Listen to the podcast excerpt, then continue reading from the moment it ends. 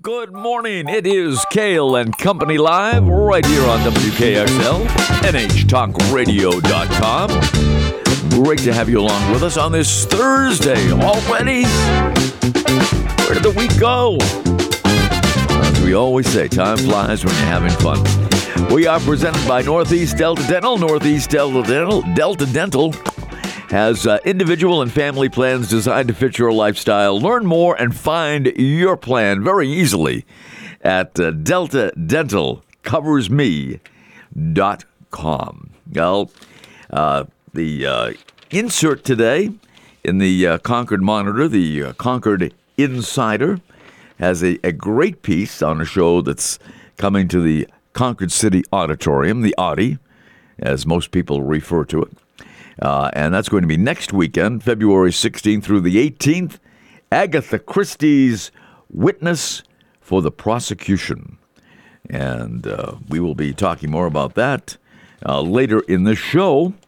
But great piece today in the Monitor about uh, the show itself and some of the uh, performers uh, in the show. So you might want to pick that up and check it out in today's Concord Monitor. So many things in the uh, monitor today, and uh, as as there is every day. But you know, breaking news in the restaurant world, which I think a lot of people probably found out uh, for the first time today by reading the Concord Monitor. I know I only found out uh, this morning that there is, uh, you know, going to be some changes in the restaurant world in the capital city and coming soon.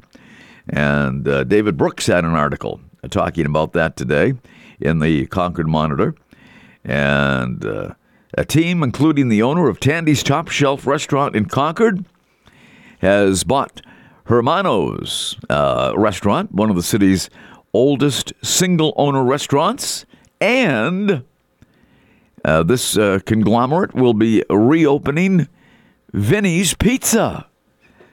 I know a lot of people very disappointed uh, when uh, Vinny's closed its doors. Uh, not too long ago, but too long uh, for a lot of people. Uh, and uh, according to Greg Tandy of Tandy's Top Shelf, Hermanos, we're going to keep it the same. It has been a landmark in Concord for 40 years, so why change that? Uh, said Tandy, who purchased the business with property developer Scott Austin. All the employees are staying and they are making no changes. Uh, Hermanos dates back to April 27th, 1984, when it opened at 11 Hills Ave between Storrs and South Main Streets.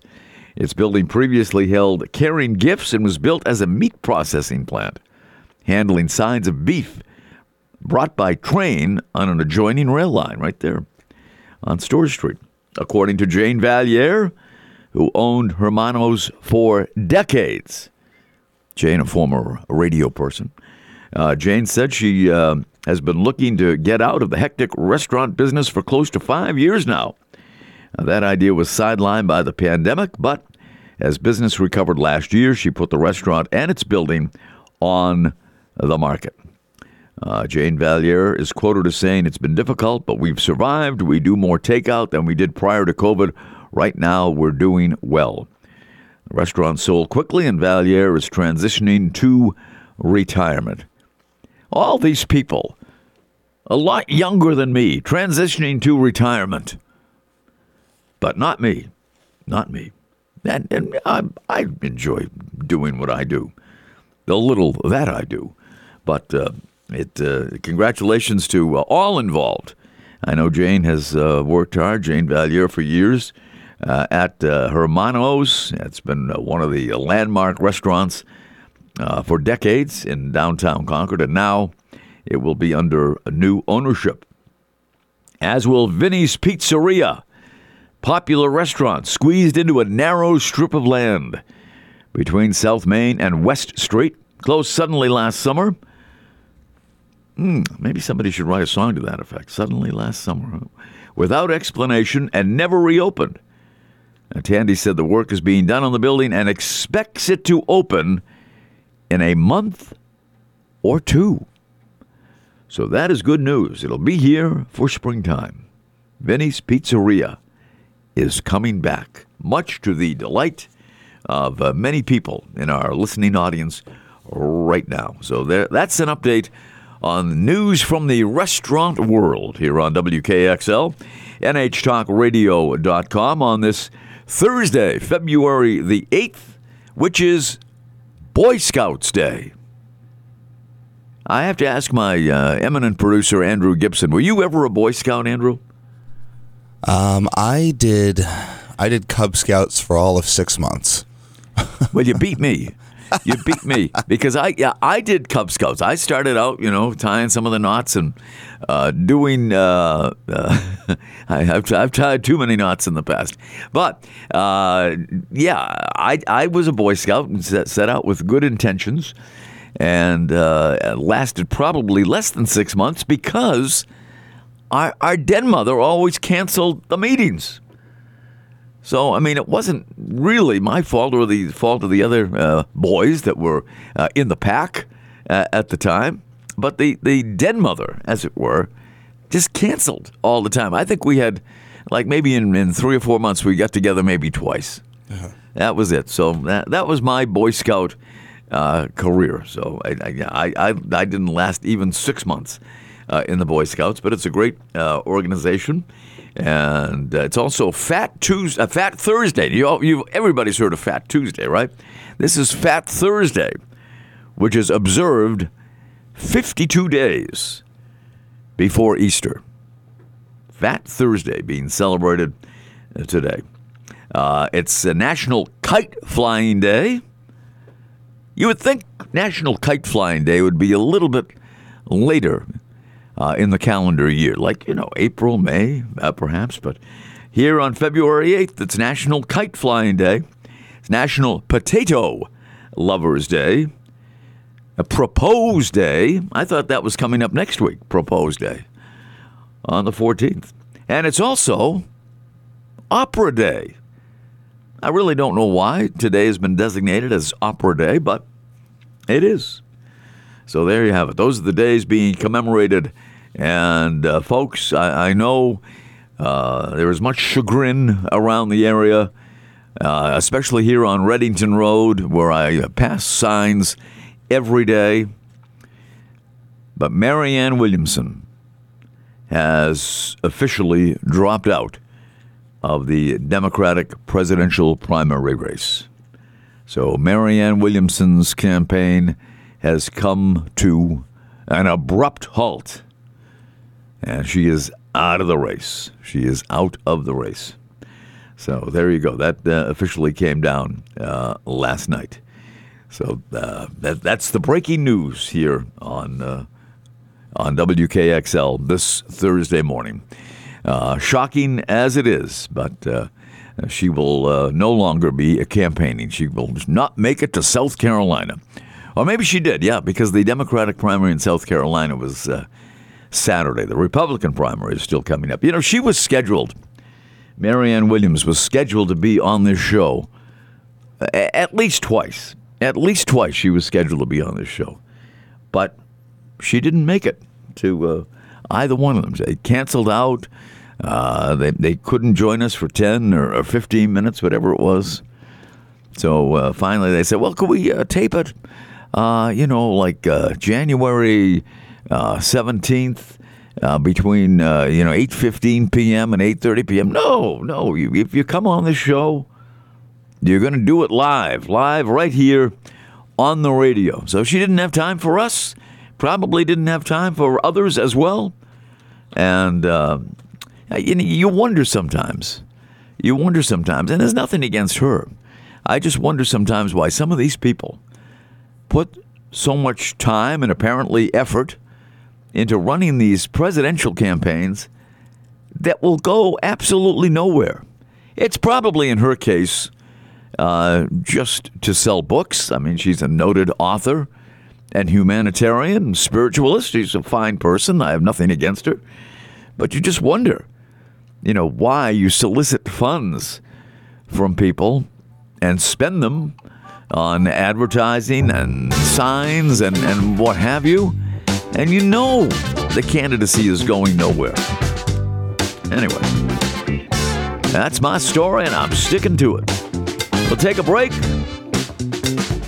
We'll come back and update you on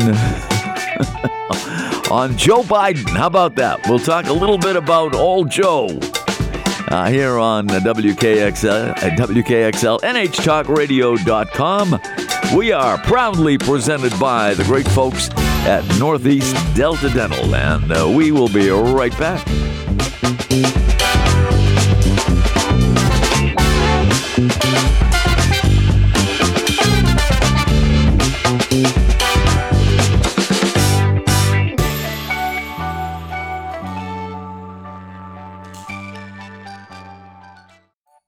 We are back. Cail and Company Live, WKXL, NHTalkRadio.com, presented by Northeast Delta Dental. Uh, this from today's New York Post. Same story, same result. For the third time this week, President Biden told an audience that he discussed the January 6th, 2021 riot at the U.S. Capitol with European leaders who were actually dead uh, at the time. On Wednesday, that was uh, yesterday, Biden told Democratic donors in New York that he spoke about the riot with former German Chancellor Helmut Kohl, whose death predates January 6th by nearly half a decade.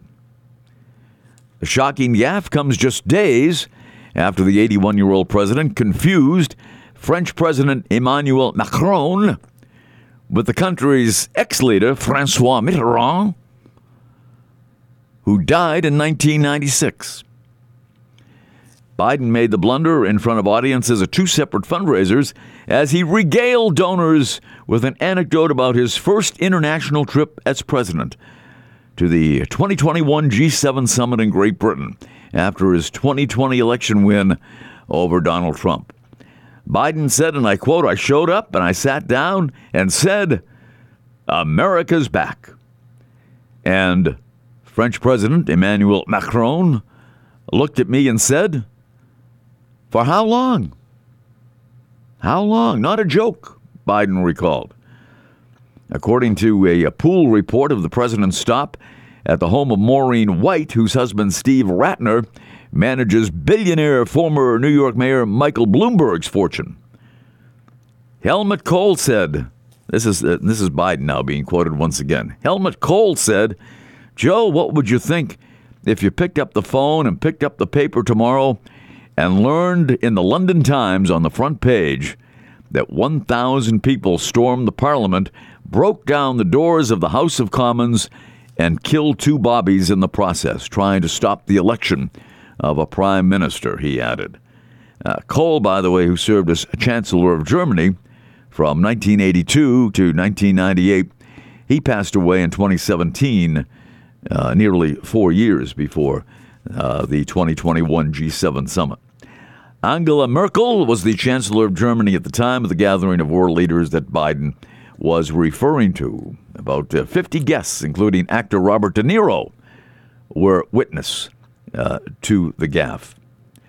Uh, Biden also ref- referenced Helmut Kohl of Germany during the telling of a nearly identical anecdote during a stop at the uh, Mandarin Oriental Hotel near Columbus Circle in New York for an event uh, there of uh, a nonprofit group and a member of Mayor Eric Adams' COVID 19 Recovery Task Force was there.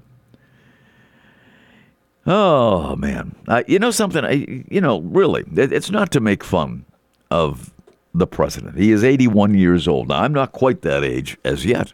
And listen, my power of recall is not as good as, as it once was. But the fortunate part for everyone in the whole world is that I'm not the president of the United States. And he is, and running for a yet another term. I mean, everybody ages differently. I mean, some people at 81 or older are very sharp. I, I have a neighbor that's uh, considerably older than Joe Biden. However, a lot sharper than Joe Biden. So it's not it's not a blanket statement that all people who reach 80 years old uh, are forgetful. Everybody ages differently. But I know even at my advanced advanced age, I I have I can remember things. I, I guess this is pretty typical from what I understand. I can remember things that happened decades ago. But then try to remember the kind of September. No, try to remember what I did yesterday. I mean, I, I was talking about a, a basketball game this, just this past weekend that I had broadcast. I was talking with somebody about this on a Sunday and uh, talking about uh, a New England College women's basketball game that I had done uh, the day before. And the person asked me, who were they playing? And you know what? I had to think about it for about 30 seconds before I could remember who they played the day before. So I know it happens. It happens. But the unfortunate part is that this gentleman is running once again to be the most powerful man in the world. I mean, it doesn't matter if I remember who any team played the night before or or that day or whatever the case may be. Doesn't matter. It matters when you're president of the United States and you're talking about uh, you know world leaders that have passed away well, you know, long before uh, that uh, you made reference to them uh, being in the story, that the stories that you're telling. You know, uh, Helmut Kohl and Francois Mitterrand. I think it's pretty well known. At least it should be well known if you're the president of the United States that they passed away years and years ago. So I mean, yeah, it, it can be funny. I know, you know, various networks you know, play the clips of uh, Biden stumbling and fumbling, but it's not really funny. Uh, it, it, um, yeah, sure, I get a laugh out of it, and I think a lot of people do. And uh, you know, it, it shouldn't it it shouldn't be that way, folks. It just should not be that way. You can't have the leader of the free world stumbling and fumbling in front of a world audience. It is a sign of weakness, and we can ill afford that uh, in this country. You've seen what has happened. I don't have to go through a chapter and verse, but you can see what has happened during the course of this administration and the actions that other countries have taken as a result of our perceived weakness in this country. And maybe it's not perceived, maybe it's true. So you've got to think about it when you go to the polls. And you know, I'm not I'm not endorsing uh, Donald Trump. He's up there too. But I mean, if you compare uh, the appearances of, of Donald Trump and Joe Biden, they're totally different. Uh, Trump is a little bit younger than Biden. I, I think most of the country hopes or hoped that it would not come down to this again. I know I did. I was hoping it would not come down to Biden and Trump again, but we are heading in that direction. We're heading in that direction. This is, is this the best we can do? Is is this really the best we can do? Uh, it's baffling to me. It really and truly is. After what has taken place in this administration, and the Democrats uh, trot him out again. He won't take questions. He won't, for the second year in a row, he's not doing the Super Bowl interview on Sunday. I, I don't recall the president. I mean, and that's that was a tradition. Uh, it's Super Bowl 58. I will bet for 56 of them, the president has sat down for an interview because that has become a Super Bowl tradition. But the last two, Biden has refused. Now, it's not like Sean Hannity is going to be interviewing him on Fox. It's CBS, folks, that's that's carrying the Super Bowl this year. They're going to throw some softballs at you. But he still agrees not to do it. Ah, it's, it's I know for, for most people it's exasperating. It, it really and truly is. I, I just uh, I don't get it, and uh, it's it's it's something that no I don't think anyone. If you if you ask somebody uh, polled somebody, just took a, a, a poll on the streets of Concord, as Democrat as Concord is, they would not be hoping for another Biden Trump rematch. I don't think anybody really wanted that. But it looks like it's inevitable. Anyway, all right, I'll uh, get down from my my soapbox. But really, folks, really, we'll talk about something a lot more enjoyable than that. We'll talk about the theater in Concord. And we'll do that right after these words. Cail and Company right here, WKXL, NHTalkRadio.com. We are presented by Northeast Delta Dental with individual plans designed to fit your st- lifestyle. Learn more and find your plan at DeltaDentalCoversMe.com. Back in a flash right here, WKXL, NHTalkRadio.com. Stay with us.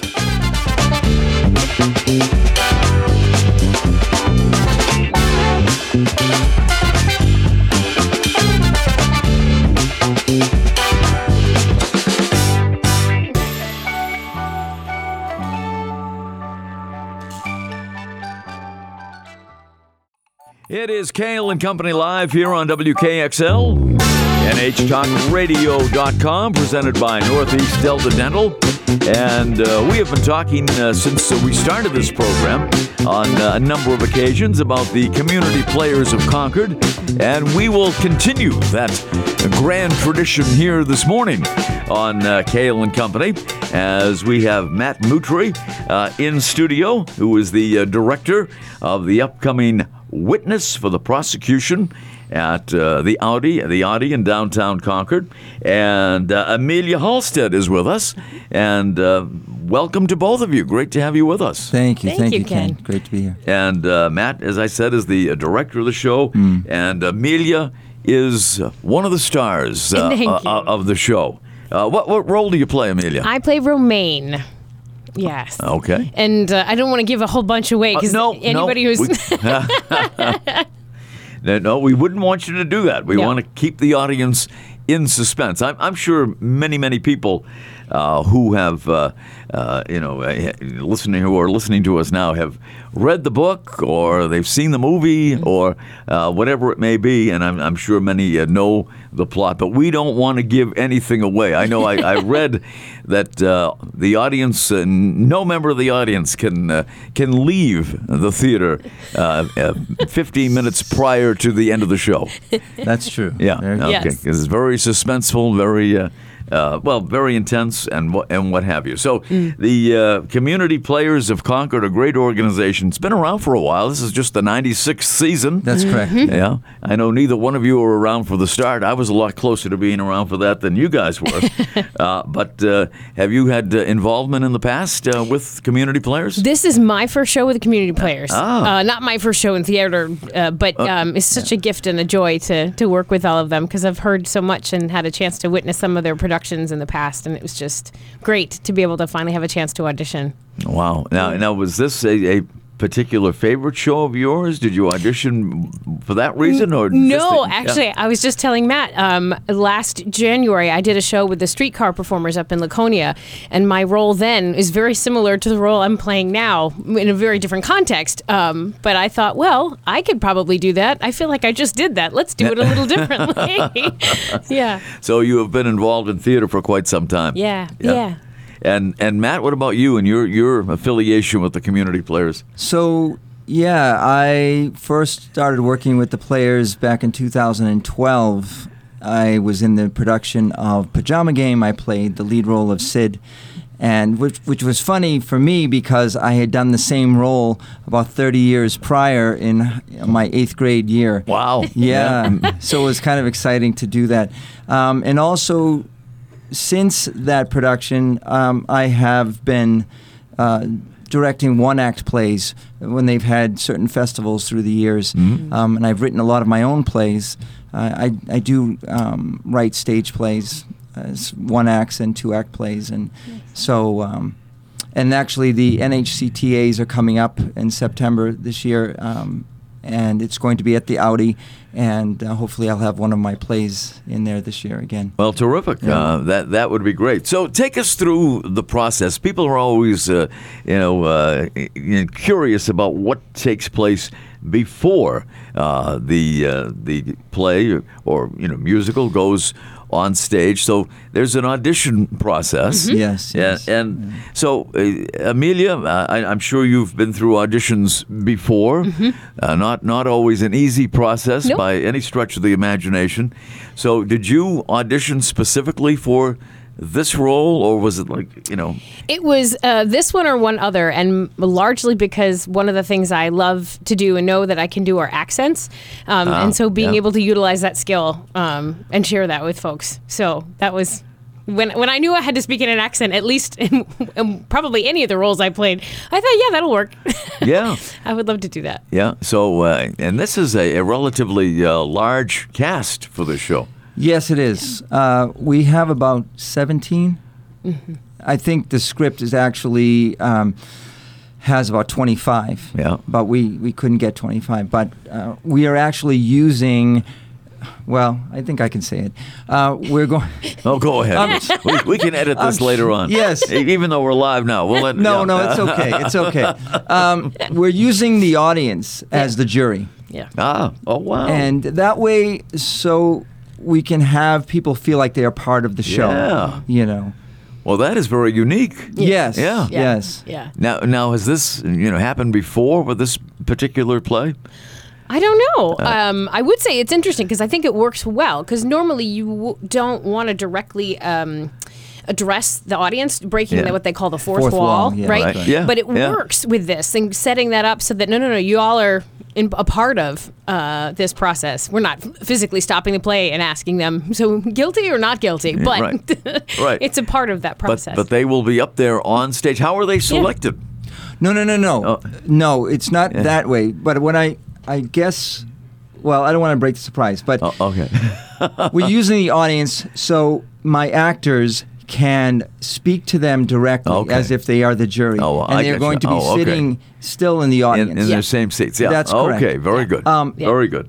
because what happens with this kind of play when you have a courtroom drama the set is doesn't move and you can't and you have the judge in one area so what happens a lot with actors is called um, you don't want to upstage the actors and what Right, that means yeah. is so instead of looking down toward the audience uh, they have to look towards the judge a lot of times and what what happens then is that they're turning their back towards the audience and you don't want to do that Yeah. because Right. of course then you're you're not including the audience when you do that Exactly. Yeah. and then you lose sound and you lose the, the dramatic um, facial expressions and everything Sure. else. Yeah. Sure. Yeah. Well, that's that's great, and uh, so uh, people can uh, uh, be part of the jury as well. Not only see a terrific show, but Yes. uh, be part of the jury as well Yeah. uh, when they go see witness uh, for the uh, the prosecution. Have, have you been in, involved in this show uh, in, in in the past? Have you done this show at all? No, I've never done an Agatha Christie play Oh, really? before. Yeah. No, no. I have been uh, in very dramatic plays before. Um, I was I, I worked in New York City as an actor for many years. Uh-huh.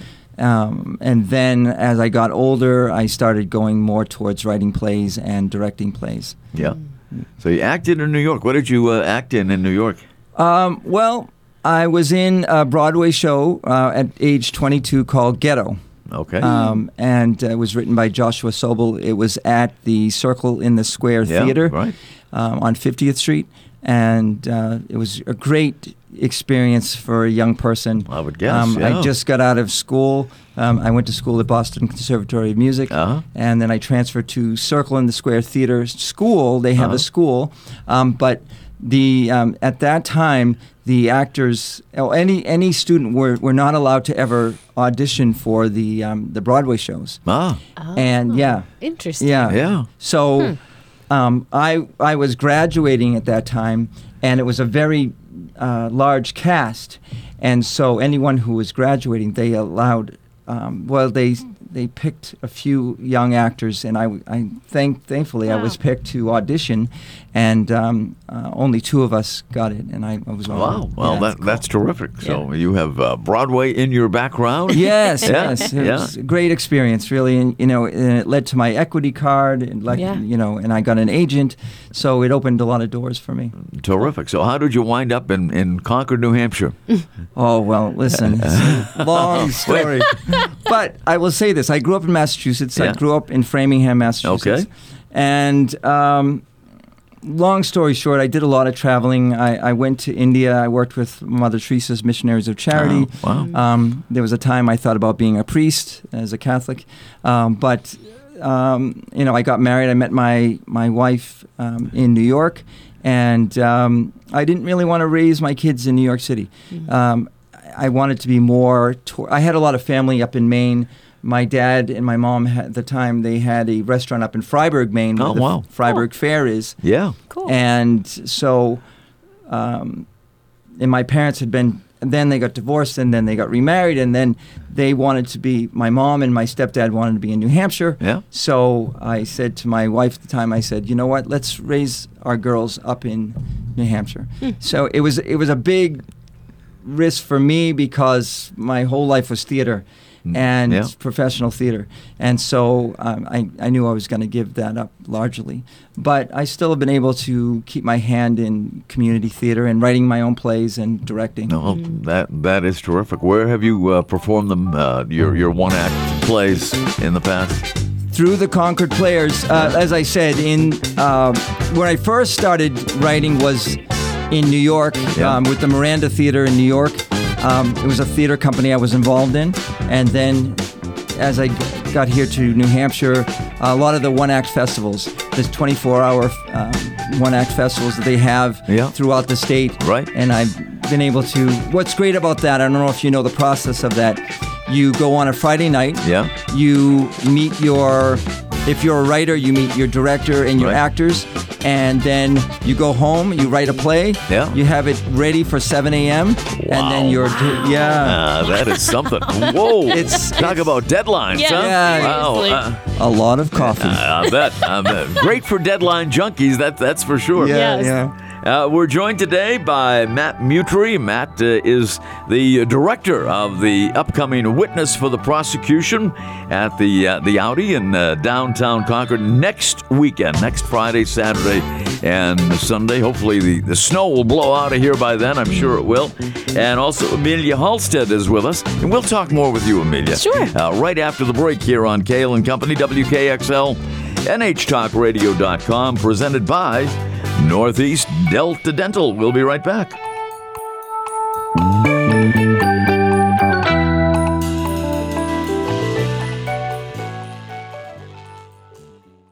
Welcome back, Cail and Company live here on WKXL, NHTalkRadio.com, talking about the uh, community players of Concord, now in their 96th season, ladies and gentlemen. And uh, they are going to be performing Witness for the Prosecution. Now, Agatha Christie's classic next weekend, February 16th through the 18th at the uh, Concord City Auditorium, the Audi in uh, downtown Concord. And uh, we have uh, in studio with us today. We have Matt Mu- Mutrie. Uh, Matt is the is the director of the show, and Amelia Halstead, starring in the show, is uh, here as well. And Amelia, Yes. uh, tell us a little bit about uh, your theater background. So I've, um, as my parents will tell you, my first role was as an oyster in a show that was called Alice in Blunderland. This is back in the early '80s, um, and I've been doing uh, theater with churches and um, uh, local community productions as a kid. Uh, as through, through high school, Yeah. and then I went to college. I went to An- uh, Arcadia University in Philadelphia, um, for my bachelor's in uh, theater and English, thinking I was going to be an English teacher in high school and then, you know, run whatever drama program they had. Uh, there were other plans for me. Uh, I actually ended up working at a couple science museums in Cleveland Uh-huh. and in Philadelphia uh, to use my performance skills that way. And then, believe it or not, felt the call into ministry. Um, and so went to uh, seminary in Boston uh, in 2007 through 2010. And long story short, I am now the current pastor of the First Congregational Church of Concord right here in town and have been, it'll be 10 years at the end of May. Very nice. Yeah. Very Yeah. nice. And uh, we were talking a little bit off the air. You're saying that uh, uh, New Hampshire, you grew up in the, the Midwest, is, Mm-hmm. is more uh, like uh, New Hampshire. New Hampshire is more like the Midwest than any other New England state. That's the way it feels to me. Yeah. There- there's just yeah, and and maybe it's the the ease um, that folks have, but it just feels that way to me. And you growing up when um, in the Midwest, you call uh, anybody, no matter whether you know them or not, honey, sweetie, dear, like that's normal. I do that in other New England states; they look at me funny. Uh, I do that here in New Hampshire. Most most folks are like, oh, okay, yeah, I get it. So it's- yeah, there's just an ease that's nice. Yeah, that that is terrific. So uh, you've done a lot of theater over the years. Have you Mm-hmm. ever played at the Audi before? I have not. No? Um, I have had a, it was lovely. I was asked to give the benediction um, for the Fireman's Award ceremony a couple years in a row uh, back before the pandemic. Um, so I've been in the theater doing other things, but this is my first time trotting the, the boards, as they say, as a as an actor. So. So what have some of your favorite roles been o- over the years? Oh boy! So I think probably one of my favorite was actually as the narrator uh, in uh, oh the, the name is going to escape me. The musical about um, I'm in love with a girl named Fred. Um, Princess and the Pea. Oh, Once Upon a Mattress. Oh, There it okay. goes. Okay. Um, it's such a fun show. Um, The story, the music, it was just it, it was a gift. Um, and they they shifted the role a bit for me because it's usually often played by a male, and they were like, "No, we want you to do it." And I said, "Okay." Um, so it was a gift um, and a really really fun play. Really really fun play. Now, now uh, compare that uh, to this one. It's quite quite a quite a difference, right? very- oh yeah, yeah, quite a difference. Yeah, no, the musical is all Yeah, light and fun. This one is definitely uh, as the, the the photography that they did for the show is very. They pulled out the film noir aspect of it. This you know takes place later than that, but um, yeah, there is intrigue and um, deep plot story. Um, there really is a lot of character t- uh, depth to the characters, which is so much fun to play to really figure out who why when where you know why am i doing what i'm doing why am i interacting with the other actors the way that i am um, and giving it just a lot of rich depth to play into And uh, w- were you impressed with her her dialect? Uh, Yes, and I was saying this Yeah. to her earlier that she made it easy for me to cast her uh-huh. um, because the the German came quite easily for her, and so did the Cockney accent mm-hmm. that she has to. She's playing a dual role, mm. and that's all I'll say about that. but there are a lot of twists in this play, Yeah. and there's a lot of you said intrigue, right? Yeah. Yes, a lot of intrigue. Yeah. Um, it is a courtroom drama, mm-hmm. but it is one that will keep you on your toes mm. to the end. Mm. And so when I auditioned, um, all the people that, are, that ended up being in the show, yeah, Amelia definitely had, you know, the character accents down, which makes it easier for for a director to decide. It really does. Yeah. So uh, for, for the audition, we talked about the audition process. Yes. Uh, d- how many people would showed up for this one, for example, to to audition?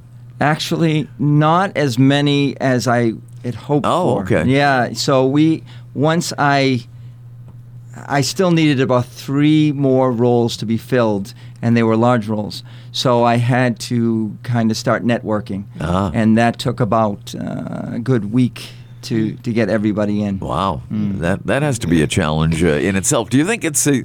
I mean, this is a very intense show, right? I It mean, is. It is. You know, uh, do you think that might have uh, prevented some people for uh, from auditioning for it? No, I Uh, I think it uh, winter.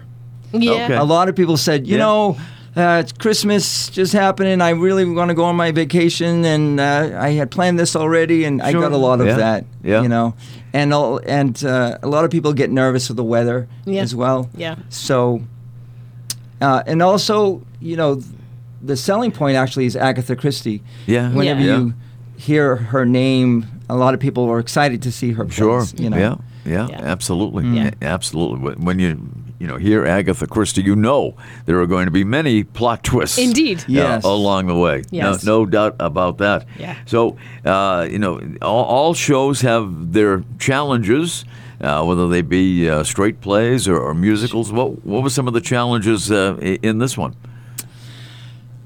that, that so that is part of the um, how do I say it? Mystery that you're going to have to come and find out. Because okay. there are there are a lot of twists in this play. Yeah, sure. and there's one major twist that Agatha Christie purposefully wrote in. And if it if we don't do it right then it's not going to come off well. But I believe we've conquered that. And so um, you're just going to have to come and stay right to the Okay. end. No, you, and you can't leave. the you edge- can't leave. Sorry. The edge They're of gonna have your the doors locked. You can't get out. edge of your seat story. Um, and my actors, everyone, everyone, John Conlon, Chris Connell, Amelia Halstead next to me here, are doing a phenomenal job, and uh, you're going to be really um, excited to see this play. Yeah. You know, I think most people realize how uh, you know how much time and effort is put into producing something like this. Hmm. Uh, how how long have you been rehearsing for this show? So we started actually probably I think it was uh, about the 8th of December. Yeah. Right Yeah. around there. Yeah. Yep. Yeah. And I tried not to overburden the actors with rehearsals. He was good Yeah, about it. he I'll be good? honest. Okay. I Especially tried. during the Christmas and New Year's Yeah. season. yeah, yeah. and then I mean where it really starts counting is toward the last 2 to 3 weeks anyway because you want everyone to get their lines down. Um, Yep. So I asked everyone to have their lines memorized by the 18th of January. Um, that doesn't always happen, but you at least give them a guide. And uh, you know, depending also on how big the role is, some people have a ton of lines to Yeah. Yeah. to memorize. Yeah. Yeah. I, I'm Yeah. sure you would fall into that category. Yes, you Amelia. Yeah, I yes, do. Yeah, Yeah, yeah, yeah. yeah, Yep. Yeah, absolutely. And of course, all the behind the scenes work that goes on Mm-hmm. Yeah. in, in a production like this. Yes. Um, I have a wonderful stage manager, Ross Gorvitz, um, and Corinne Stanley as assistant stage manager, um, and Ron Bryson, who is the producer, um, and uh, Mary and Craig, uh, who are uh, also helping. They've helped in the production end and also in, um, you know, bringing this set together. Yeah. Uh, it's just we have a great group of people that have really put this together. Yeah. Yeah. It's a show you don't want to miss, folks, and uh, it's only three performances. That's correct. uh, Friday and Saturday nights at the Audi in downtown Concord. Community Players of Concord.org is uh, where you can buy tickets in advance. Uh, you know, the crowds are going to be great. There's only three performances uh, two uh, Friday and Saturday evenings, and then uh, Sunday afternoon at what time? Two o'clock? Two o'clock. Two o'clock on And- Sunday afternoon. I'm kind of calling this Valentine's uh, weekend, right? Because it's right Yeah, after Valentine's. right. So bring your sweetheart. That's it. Great Valentine's Day present. Yeah. Taking absolutely. Your, your sweetheart to the theater. yes. No, no doubt about that because uh, uh, the community players have been doing some sensational work for now 96 years. Yeah, it's- That is uh, It's amazing. unbelievable. It really is to, to keep it going for all that amount of time. You have to have a quality product, or else it, it wouldn't last that long. That's Yep. true. That's and, right. and they do. They do amazing work. And Matt Mutrie and Amelia Halstead. I wish we had more time. There's so much uh, to talk about here, but you can uh, go see the uh, great show, Agatha Christie's Witness for the Prosecution, next weekend, the 16th through the 18th, at the Audi in downtown Concord on Prince Street. CommunityPlayersOfConcord.org. Get your tickets ASAP. Thank you both for being here. Thank you, Ken. Thank you. Uh, much appreciated. And, folks, remember to always look on the bright side of life. We'll be back tomorrow with the Friday Fun Bunch right here, WKXL, NHTalkRadio.com, presented by Northeast Delta Dental.